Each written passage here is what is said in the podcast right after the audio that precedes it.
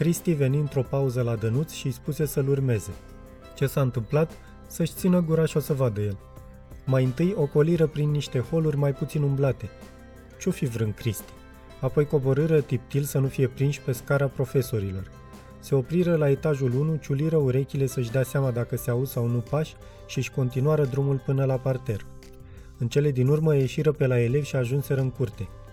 Acolo Cristi mai făcut câțiva pași și apoi îi arătă pe cineva care stătea rezemat de zidul școlii. Dănuț rămase țintuit.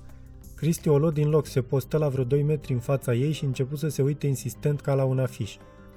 Din când în când se întorcea către Dănuț și îi făcea semn să vină și el. Era tare mândru. Hai mă, fraiere, vino și tu!" Părea să-i zică în timp ce îi zâmbea cu importanță. Lui Dănuț îi venea să intre în pământ de rușine, mai ales că și ea își dăduse seama cui făcea Cristi semn cu mâna. Hai mă, fraiere! Dănuț nu se mișca din loc.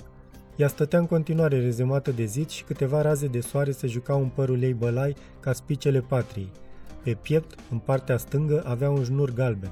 Multe pauze de atunci încolo, Dănuț avea să admire jocul razelor în părul ei, mai ales că o găsea mereu în același loc.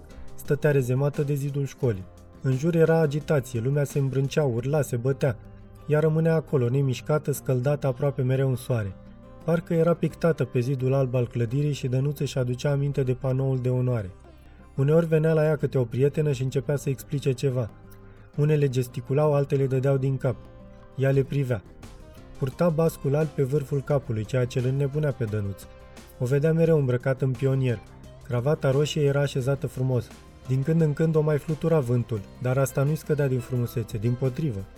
Apoi, după ce se zbătea un timp în aer, cravata se așeza cu minte pe piept, la fel ca înainte, de parcă nimic nu se întâmplase. Prima dată când a văzut-o dănuț pe Serghei Luminița altfel decât rezemată de zid, a fost atunci când comanda un detașament. În curtea școlii era o festivitate, se ridica drapelul, se tădeau ordine, iar ea stătea în față, cu mâna ridicată la frunte, așa de frumos, de parcă era decupată de pe coperta revistei cu tezătorii. Dănuț nu mai putea de admirație. El nu era pionier. Când va fi pionier, va deveni și el bărbat adevărat. A fost un fragment din cartea Tinerețile lui Daniel Abagiu, de Cezar Paul Bădescu, la editura Polirom.